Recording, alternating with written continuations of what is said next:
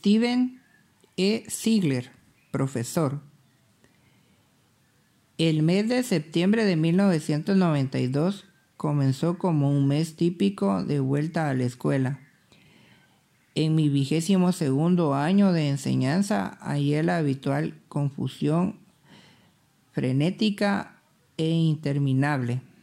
Había casi 200 alumnos nuevos, cuyos nombres me tenía que aprender, y varios nuevos miembros del cuerpo docente a quienes dar la bienvenida. Había que despedirse de las vacaciones veraniegas y saludar las responsabilidades añadidas y el pensamiento de todos los años con respecto al dinero para las escuelas. Aparentemente nada había cambiado en el principio del curso hasta que el 21 de septiembre llegó un recado telefónico que de doloroso golpe me hizo retroceder 20 años. Un tal David Pelzer desea que se ponga en contacto con su agente para hablar de unos informes de maltrato infantil con los que usted tuvo relación hace 20 años. El pasado volvía con demasiada rapidez. Si recuerdo muy bien, a David Pelzer me acababa de graduar en la universidad, era un profesor recién llegado y cuando miro atrás me doy cuenta de que no sabía gran cosa sobre la realidad de la profesión que había elegido y lo que menos conocía era el maltrato infantil. A principios de los años 70 no sabía que existiera.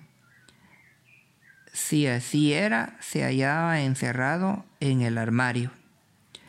Como tantos otros estilos de vida y comportamientos que no se podían mencionar en aquella época, hemos aprendido mucho, pero nos queda mucho camino por andar. Mis pensamientos vuelven a la escuela Thomas Edison de Daly City, California, en septiembre de 1972. David Pelzer se matriculó como alumno mío de 5º grado.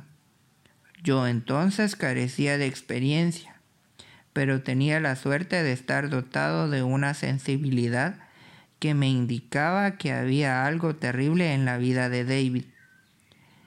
El rastro de la comida que faltaba a otros niños me llevó hasta ese chico delgado y triste. Las partes de su cuerpo que se veían mostraban moretones que te llevaban a interrogar sobre su origen. Todo comenzaba a apuntar en una dirección. Estaban pegando y castigando a ese niño de manera que sobrepasaba con mucho lo que los padres suelen hacer normalmente. Años después supe que lo que había contemplado en el aula constituía el tercero en la lista de los peores casos de maltrato infantil de los que se tenía noticia en todo el estado de California. No me corresponde volver a narrar los detalles gráficos de los que hace tantos años fui testigo, mis colegas y yo, y que denunciamos a las autoridades. Ese relato es privilegio de David y tiene la oportunidad de narrarlo en este libro. Qué maravillosa oportunidad la de este joven para darse a conocer y contar su historia para que otros niños no sufran. Admiro profundamente su valor al hacerlo. Con mis mejores deseos, David, no me cabe la menor duda de lo lejos que has llegado.